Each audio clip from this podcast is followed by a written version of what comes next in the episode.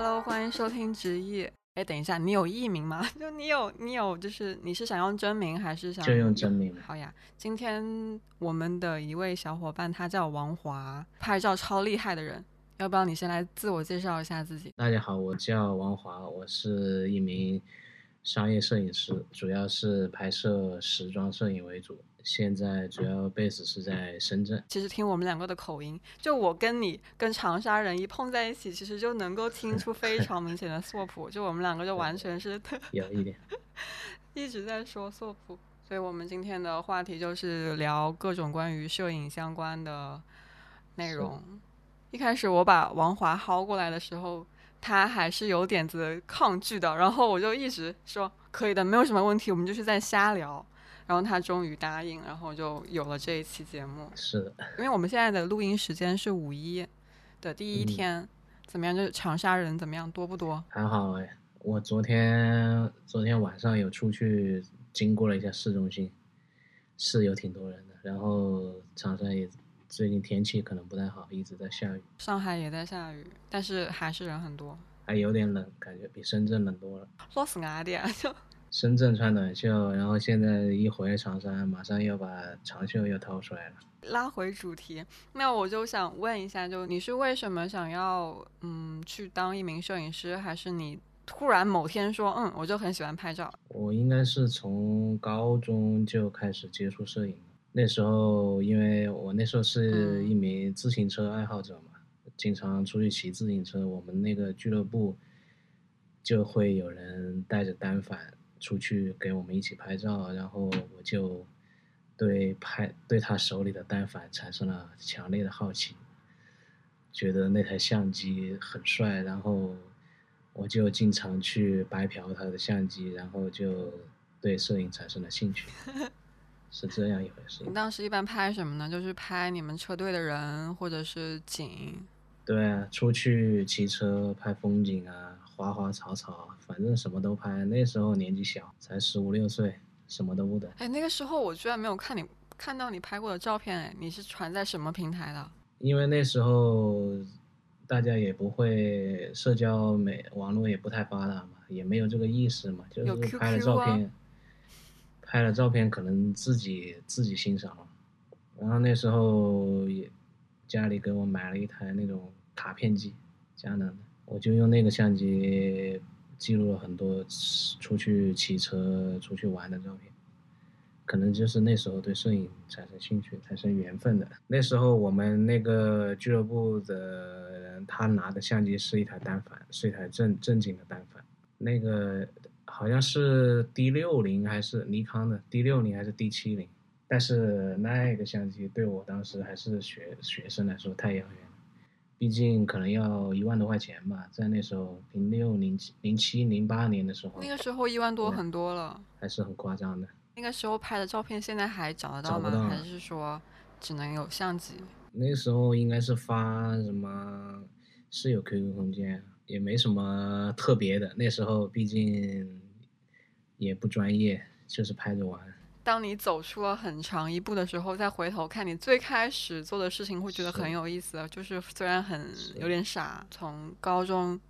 的那个时候开始你就一直在拍照。也不是说一直拍照吧，就是对拍照这个事情就已经爱上了。那时候也没有说就把它当成未来的职业，还没想过这么远。但是后来读高三的时候，因为面临高考，然后自己成绩又不好，觉得可以走走什么艺考的路线啊，然后就去报名学了，就正儿八经去学，找了个老师学摄影，就觉得哎，这个东西自己又感兴趣，然后又可以参加高考什么的，走艺考生的路线，然后就开始正儿八经的学。那时候就买了自己，嗯，就买了第一台单反，那个尼康的 D 九十。那个时候的照片还是找得到的，就不说公开看，就是或者就是私下里面发一发瞅一瞅嘛、啊。你有发到一个平台上面吗？还是什么？有啊，之前玩那个校内人人网的时候有发过，我不知道。哎，等会儿，现在校内还有吗？好像还进得去吧，但是我忘记我的账号密码了。但是照片我自己硬盘里面是有保留的，一会可以分享给你看。期待你待会儿发一发。那个时候学的也是学一点皮毛吧，也不是很专业，主要是学拍什么人文啊，嗯、拍点简单的那种人像啊，就还是很初级的。那你是大概到了多久之后就开始从事商业摄影的职业摄影师的路线呢？后来从学校里面出来，就觉得自己正式的思考了一下，这条路是可以可以走的，然后也觉得自己是确实喜欢这个东西，想往这方面发展。然后我的第一份工作就找的是摄影相关的，但是那时候还是什么都不懂的，长沙的一家婚纱摄影影楼当助理，就就从、嗯、就是迈出的第一步吧，就正儿八经参加工作，进入摄影行业，商业摄影行业。婚纱的影楼摄影，它是就是比如说客人他到了影楼说我今天要拍一套，还是你们会有跟拍出去？对啊，就是客人花钱买了个什么套系，几套衣服要什么风格，然后摄影师就去拍嘛。我当时当助理，我什么都不懂，我就负责负责拿东西，然后 打, 打反光板就好了。对，举板子很苦的，提那个裙角然后把你劈掉。是的，甩裙子，帮忙整理衣服什么的，还劈什么蓝天白云啊，什么那种劈人造光影啊，那种那种年代的那个婚纱摄影的套路嘛。那个时候是用 P S 吗？还是用什么？对啊 ，P S 都一直是用 P S。我可能平常喜欢拍照的时候，那我就一直是瞎拍，就没有想过我要通过那个照片传达什么很很很需要让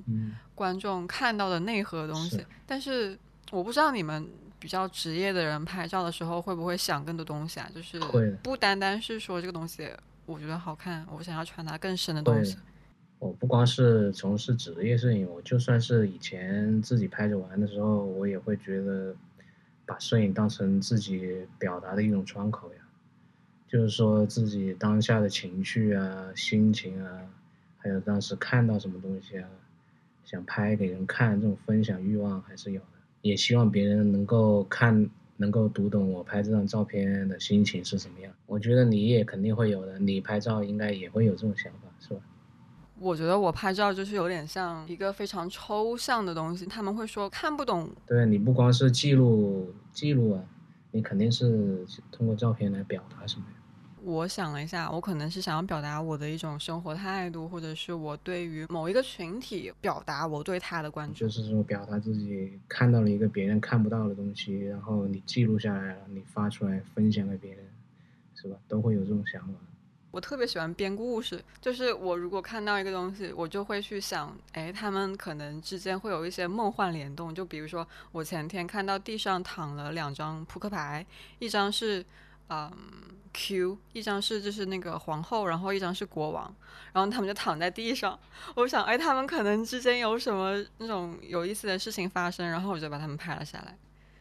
就我会脑补很多东西。可能我对于拍照没有那么了解，就是但是我会用类比的方式，就更喜欢音乐一点嘛。然后音乐方面的话，我在听音乐的时候，我很喜欢一个新认识的音乐人的话，我就会去听他的作品，觉得哎，他的作品可能更多是偏向于什么风格。对，就是这样子的一个类比的话，那照片如果刚认识一个摄影师，比如说拍照，他会有什么很大的类型的风格吗？电子呀、爵士啊这种，但我不知道拍照会不会有。会有很多风格，像我喜欢的类型的就是，包括时装摄影有各种各样，每个人的性格都不一样，有的人喜欢拍那种稍微张扬一点的，那种你看到的很多时装大片那种张牙舞爪的，情绪很直接的，也有的拍的照片都是那种很温柔，画面比较稳重的那种，或者有些是记录性比较多一点的，比如偏人文的，还有一些就是直接就是很直白的要展示时装态度，要把衣服拍好看，然后把人拍得很帅什么的，还有那种明星明星拍明星的摄影呢，有些要拍，首先要考虑把人把明星拍美，把衣服拍好看，反正、嗯这些东西都不是固定的，也跟每个摄影师的性格有关。有些人他就是喜欢照片也一定要张扬，一定要夸张；有些人他就是喜欢安静的，那种情绪啊什么的都会不一样，是吧？那这种他会有一个体系的，用固定的名字来称呼吗？还是没有，就是比较随性？不会说过，就像你刚才描述的一样，偏人文、偏记录。对对对，就是大概就是这些方向吧，不会说你把它描写的多么精准。像音乐什么那么精准，不会。对，因为就会有很多很直接的那种类型可以直接说。照片不会是这么精准。如果说你在拍商业片，就是你工作的时候跟你自己生活的时候拍照片，你觉得他们是一样的吗？就它的区别和类似，我会好奇这些东西。你说是一样也不是吧，就是商业片和生活里我拍的那些人文纪实的东西，首先我是作为一名时装摄影师、商业摄影师，我去拍那些人文记录的东西，我肯定会带入很多时装摄影的感觉进去，就比如光线也好，那种色彩氛围，还有构图啊什么的，那些技巧性的东西也好，我都会带入很多商业摄影的感觉进去，就他们之间还是会有共性的。嗯，你说让我讲可能我也讲不明白，但是我觉得他们会互相影响。比如我也希望我也希望商业片拍的不那么商业，就稍微还是有一点真实的东西在里面，但是呢你说让我去拍生活记录的东西、人文纪实的东西，我又我又会掺杂个人的情绪进去，想去表达一些东西，但我又不会说我是纯记录，我觉得那样又又太无聊了，还是会加入自己个人的想法。哎，你说到这个，前几天给你发了一个摄影艺术百年史，六集还是几集，一个 B B C 拍的，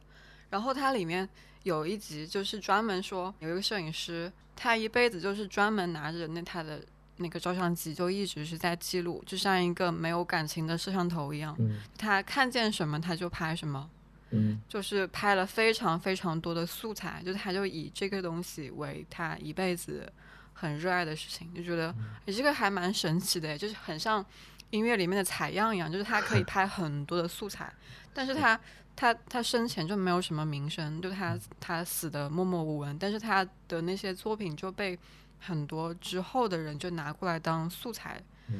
就像音乐里面的 D J 一样，就采样都用了他那些素材，然后去做了很多创作。每个人都会有自己的主观情绪在里面嘛。你就算是纯记录式的，你也会选择性的记录呀，你不是说你看到什么全都记录下来呀，那不就是很多人会形容这种就像行车记录仪、就是、对，你就是个行车记录仪是吧，就纯拍 GoPro、嗯、不可能的，肯定会选择性的记录的，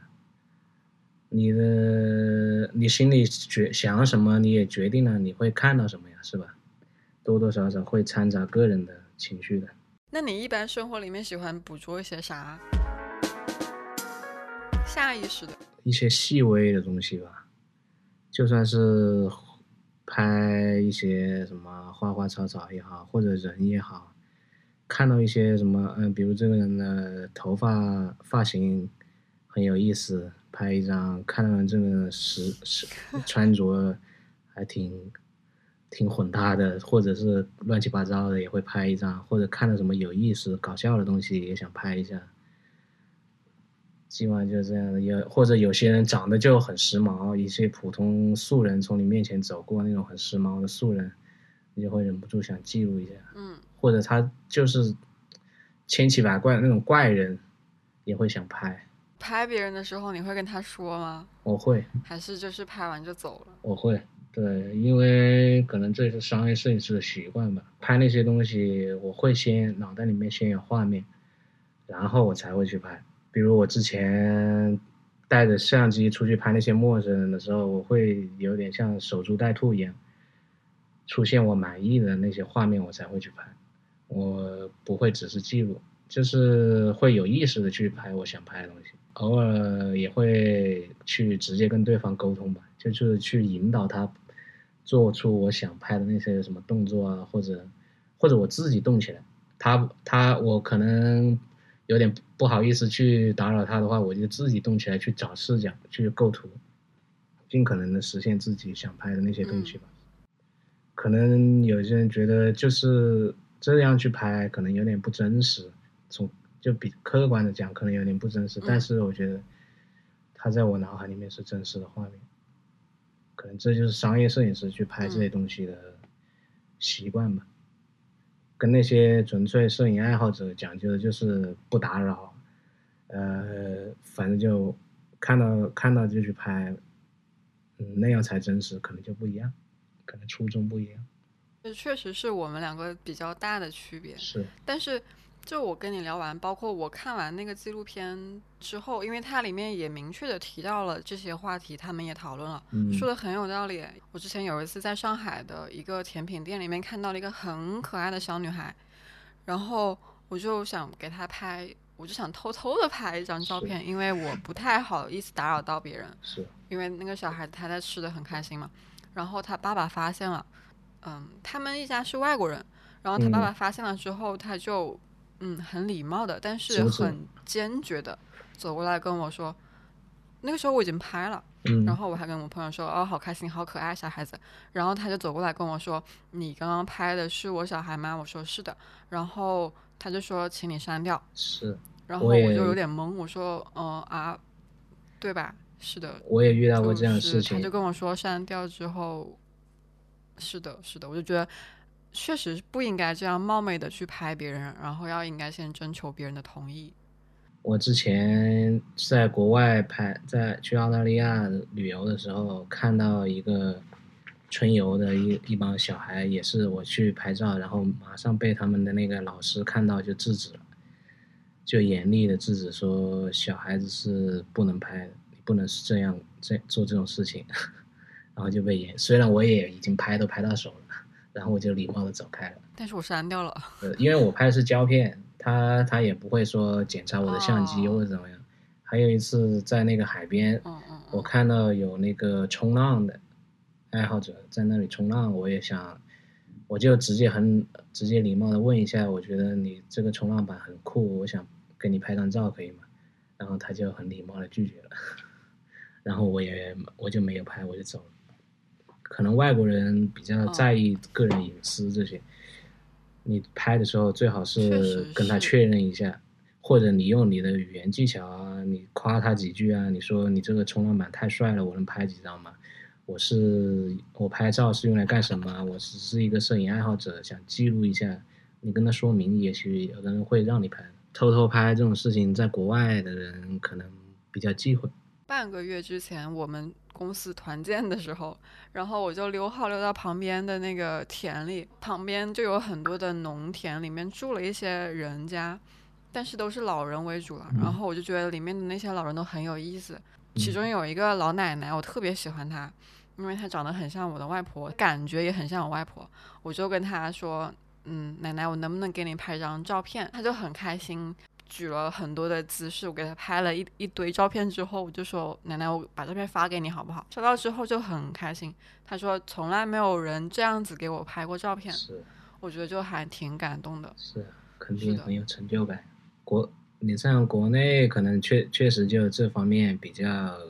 随意一点，你去直接怼着他拍，他他都不一定会说什么。在这种事情，其实他有很多技巧的。你像在国外一些摄影师。为什么他们街拍会会偏向于带一些小型的相机，或者是那种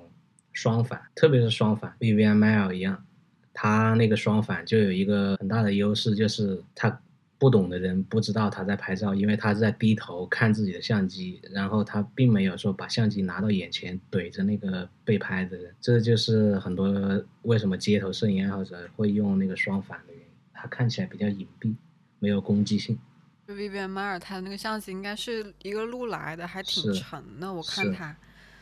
挂在脖子上。对啊，他拍照就很隐蔽啊，他把头一低，都别人都不知道他在看什么。嗯，他以为他在看他的相机或者是怎么样，但是他在那一瞬间就偷偷的拍到了呀。论偷拍的技巧，是很多摄影师有强烈的拍摄欲望，他们就管不了这么多，想尽办法要拍到自己想拍的东西。趁别人不注意。对，我看那个我看那个 Vivian Maier 那个纪录片你发给我的，他他甚至拍摄的欲望强烈到他好像他有一个主顾的小孩发生了车祸倒在了地上，对对对，就是按照他作为一个保姆，他正常的逻辑应该是放下象棋去去照顾他或者是怎么样的，他没有，哎，他就是直接一顿狂拍对着他，对，他躺在那个地上，然后就被多好的画面，被Vivian Maier一顿狂拍，我觉得其实不太是，就有点子接近于嗯冷酷，也不是，就是你是摄影师，你心里看到那样的画面，你会想赶紧记录下来，有种忘我的感觉吧。嗯，比较忘我的人，他不太在乎周围的人。不是也有个桥段说他差点也是因为被打了，因为偷偷拍照。Vivian Maier他以为那个人要干嘛，然后他就把那个人打成了脑震荡。我觉得他好屌，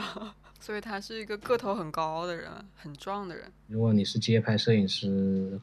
可能还是要多锻炼一些自己的胆量嘛，就是要脸皮要够厚，敢拍，不要害羞。看到了那种画面，你想拍的东西，马上就要去拍，嗯、或者你就用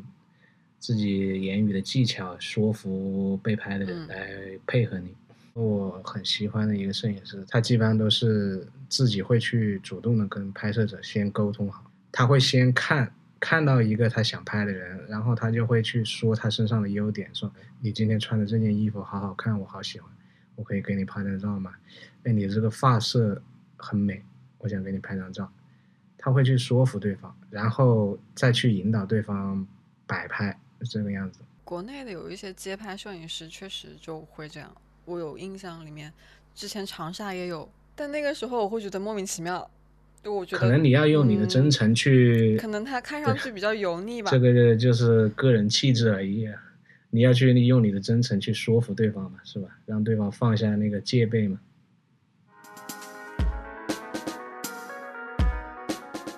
如果说你去引导对方，或者是你去有一个对你画面的预期的时候、嗯、它是一瞬间的东西吗？还是说你会去构思很久？就这个东西是你平常养成的一个习惯还是怎么？我会觉得挺神奇的，因为我从来不会去想这些东西。我肯定看中它，肯定是刚刚它有个瞬间让我觉得很有意思，我如果当时没有抓到，我然后又很想再重现那个那个感觉的话，我就会跟他说，我刚刚发现你一个动作很好看怎么样的，我们可不可以再来一次。包括我拍模特有时候也是这样，你不可能说完全的指挥他按照你的脚本来拍，你有时候发现哎，刚刚他那一动那个神情很好看是吧，然后我们再重现一次呗，就是你会带这种主观意识的，你肯定脑袋里面是有画面的，你不是说完全懵逼的去拍，那样拍出来也很用一个导演的视角去看。是，脚本虽然写的很好了，但是拍着拍着可能就放飞了，放飞自我了，看到什么好看的就拍。你这样子的情况多吗？一半一半，我肯定我拍一个东西肯定会先做好拍摄方案的，但是你肯定不可能百分之百能执行的下来，因为有些东西它不是你提前想的那样，你在拍摄的时候肯定是要灵活多变的。我脑补了一下，如果我按照你你的这个专业的逻辑去拍照的话，我可能 maybe 我会写一个脚本，或者是脑子里面想一下，但是可能到了现场我就完全忘记了我的脚本，我就开始乱拍。也有那种摄影师很厉害的一个摄影师叫 Tim Walker， 他就是严格的按照他自己的想法来，就是他拍摄之前会画好那个草图的那个画面，他会已经前期就很详细的把它给画出来，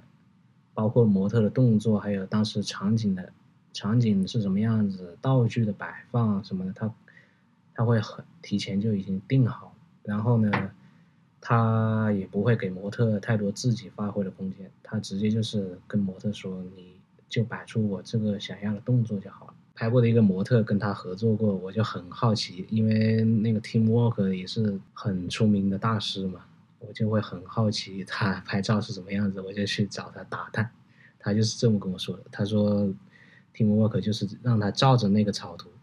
一模一样的摆就好了，其他的人道具都在他面前，只可能只是就只是一个道具而已，模特也只是个工具人而已。他的表达欲望就是很强烈的，很厉害的一个摄影师。你就像每个电影行业里面一样，每个导演拍出来他合作过的演员，他不一定就像周星驰电影里面那些角色，他这这这都是周星驰个人的想法，把他强加在那些角色身上让他表演出来的。那些那些演员可能离开了周星驰，他就拍不出那样的感觉来了。这就是导演的功力。对，你可能觉得嗯、呃、那个演员是很有意思的，但是实际上这都是导演调教出来的。那所以你平常你平常会自拍吗？你会突然诶？完全不自拍啊！我不喜欢自拍，因为对我还是更倾向于藏在镜头后面。嚯！我不喜欢自拍。那别人给你拍照，呃、你会喊别人帮你拍吗？我会，不会。有以前可能试光的时候会自己上去试一下光嘛，比如我我们有时候拍摄影棚里面不好光了，会要去试一下光嘛。嗯。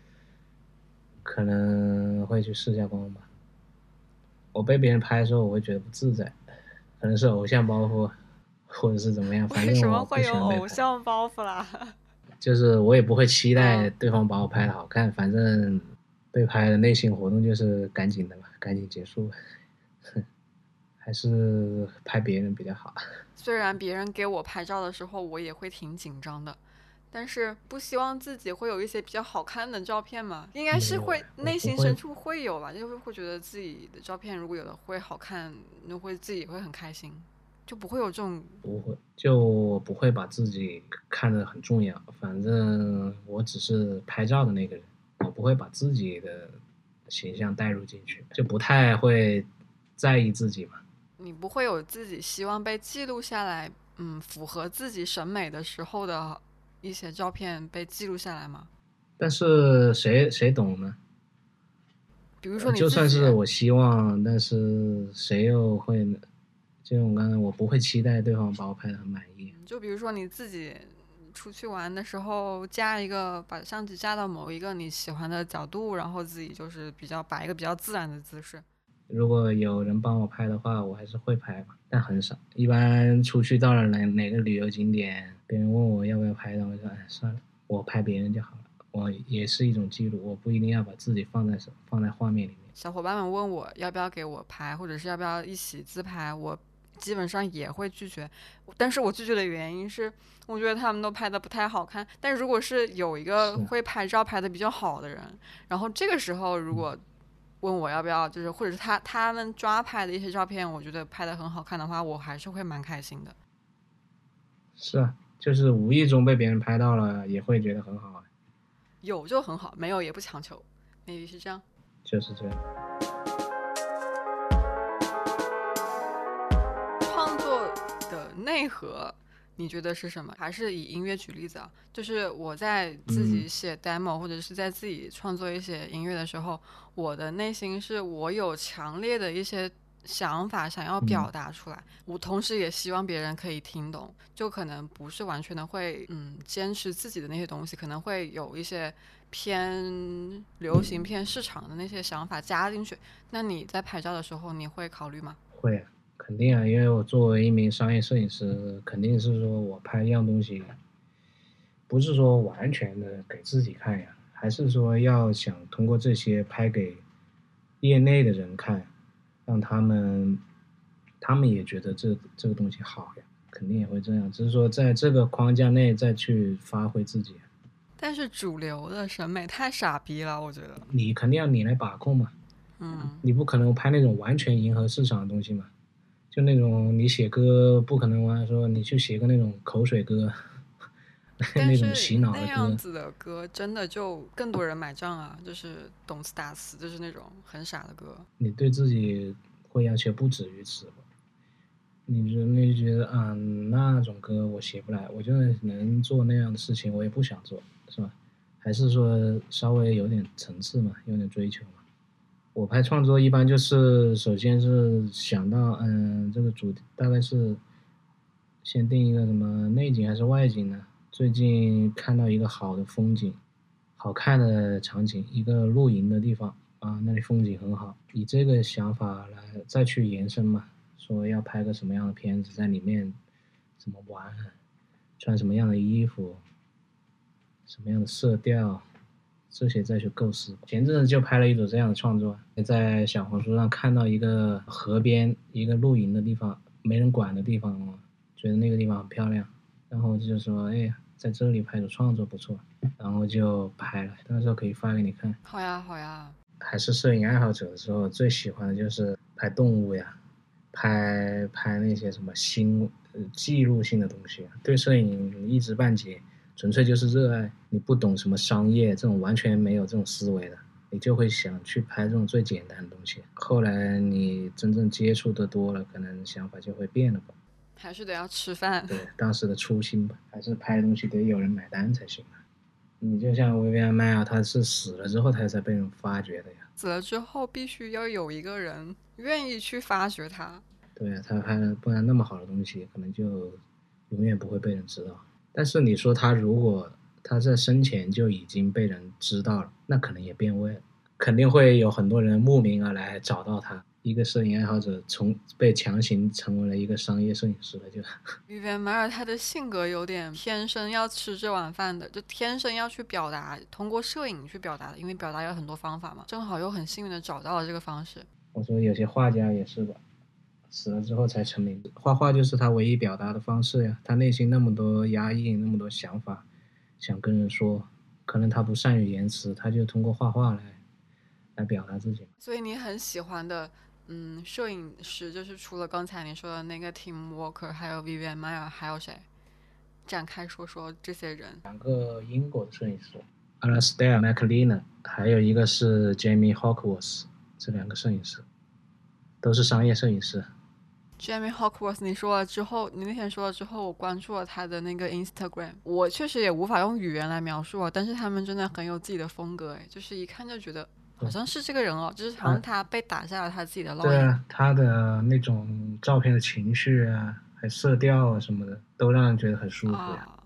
他也是一个医学生，你知道吗？跟你一样，学医学，他是学那个影像科的，就是那个 M R I X 光，对对对是。对对，他就对胶片很感兴趣嘛，然后也学了很多知识，他就喜欢拍照，也开始也是当助理，从事了这个时装摄影这个行业嘛，然后他。他有一个自己的个人项目，就是在他那个老家附近的一个汽车站，嗯，蹲守了一年，定期的去那个汽车站拍那些来来往往的人，形形色色的。他是主动的去拍，他不是说纯记录，他看到他喜欢的人，他去拍，他会去主动的去引导那个人，嗯，然后拍出来，做出了一本画册，然后他就成名了。那就是他最喜欢拍的东西。他出名之后拍了很多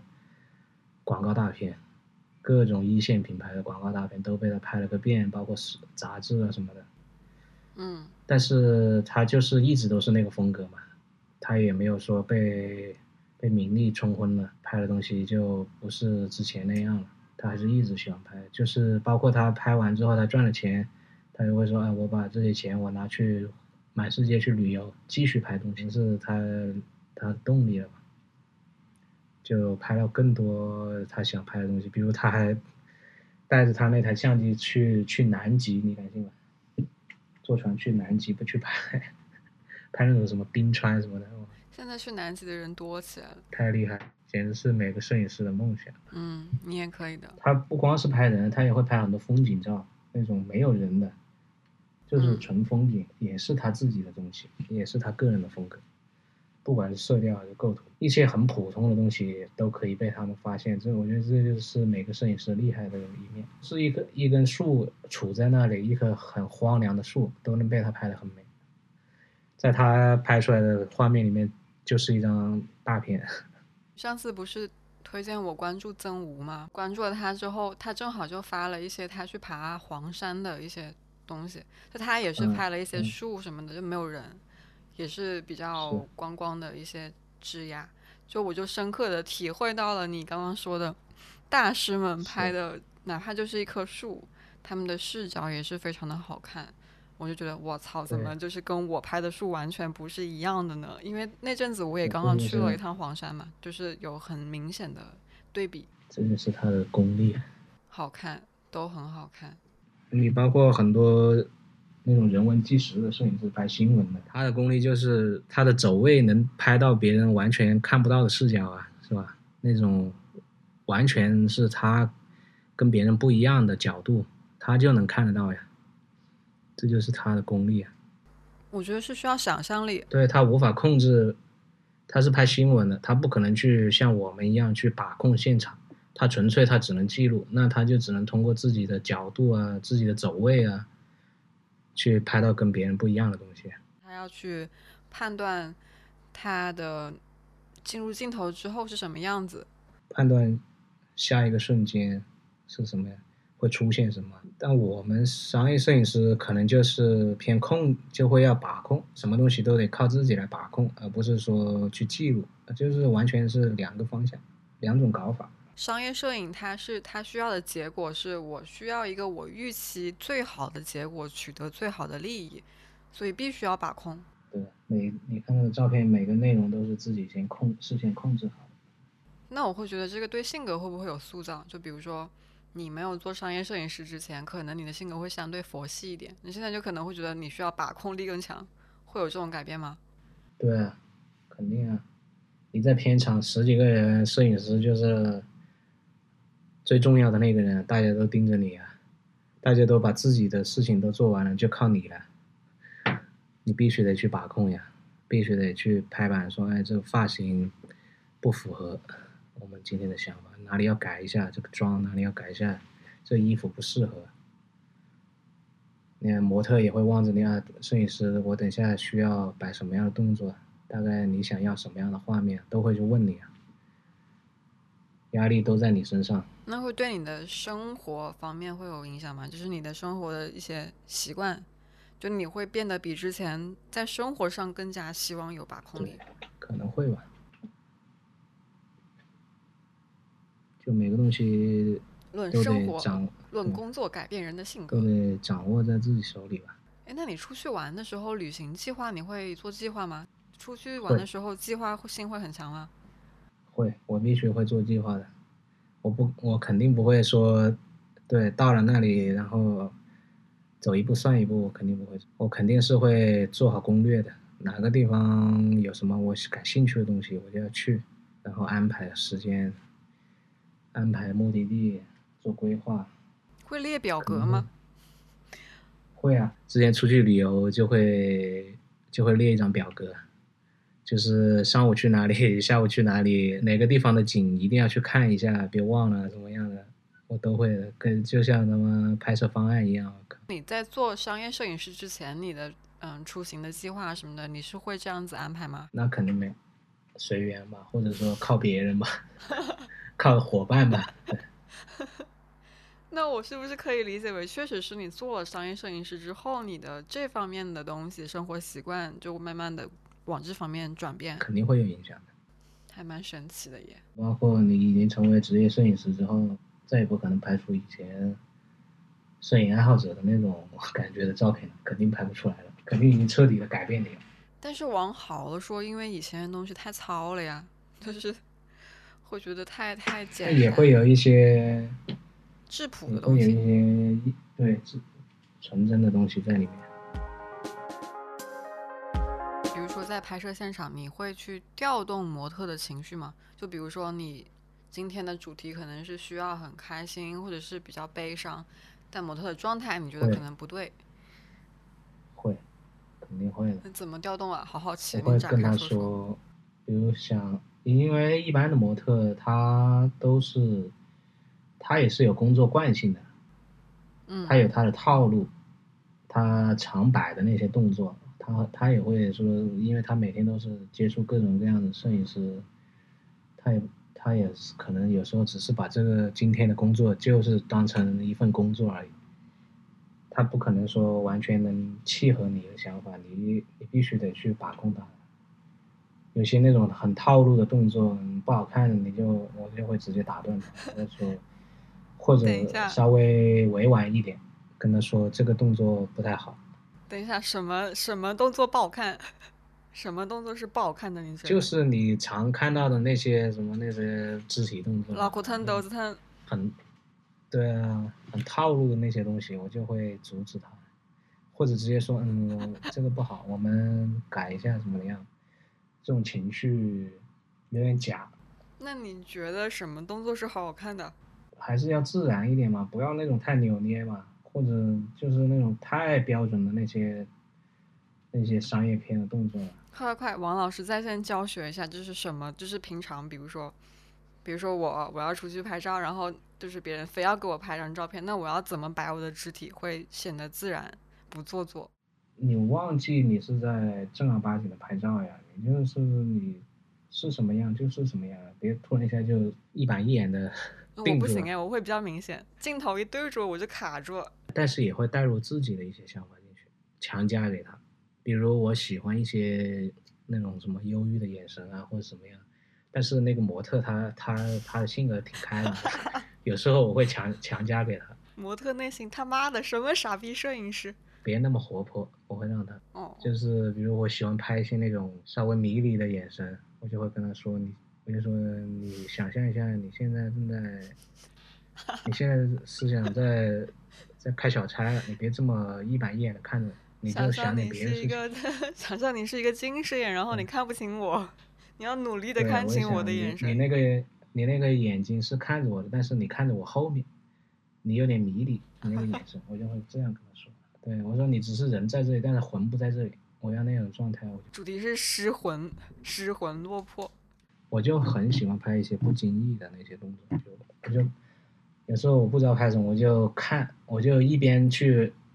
我我也会有很多套路嘛，就是那些常规的东西，我就是那些东西都是可以在脑海里面默念的出来的嘛，我就让他一直这样拍，但是我心里在想别的，嗯，心里在观察他的一些小动作，然后看到好看的，我就让他重复再复现一下刚才那个小动作。我会这样，所以你是一个生活小动作观察家。一般像商业成熟的商业摄影师都会有自己的套路的，就像模特有自己的套路一样，那是一个备份在那里，不会让你说今天拍摄现场冷场啊，或者是卡壳啊什么的。嗯，至于拍不拍到更好的东西，就看当时的发挥了。那你一般这一套拍下来要拍多久？有时候你正儿八经拍创作或者拍大片，一套衣服要拍个把小时，半个小时至少是有。这么快啊？我以为要拍一整天。没有，时装摄影不会说一套衣服拍一整天，会有很多衣服在变的，不然那个画面出来会很单调。所以你的一天是可以保证八小时工作，这就是到点就可以下班是吗？不会不会，有时候工作十几个小时。十几个小时，我拍过最久的拍拍二十四个小时都拍过。啥？早上五点钟出门，第二天第二天五点钟回家。那是拍什么？那种广告，就那种灯箱广告。灯箱广告就食品的广告，就是那种放在户外，你摄像和平面一起拍，所以我拍一会儿他拍一会儿，我拍一会儿他拍一会儿，一号就是一整天。那我会觉得这样子的时间安排有问题啊，为什么不能摄像跟平面分开？很难的，化妆师的档期、模特的档期、摄影师的档期要凑在一起，然后客户有时候赶着要片子。那我懂了，但是这肯定是要加钱的，对不对？这是另外的价格，通宵熬夜。是，拍一天。我觉得我们聊的差不多了耶，我觉得还挺好的。你有什么想补充的吗？没有啊，有有一个小时。素材应该够了吧，但是我肯定会剪掉一些东西，插科打诨的东西，然后可能我觉得最后差不多四十分钟、五十分钟的样子吧。对，相信你吧。那我发完之后把链接发给你，你就在，你就正式的收听一下。好的。好呀。听到自己的声音，嗯。我就听到自己的声音，肯定很奇怪。所以你不想听自己的声音吗？那你连自己的声音都不想听了？嗯，听得少。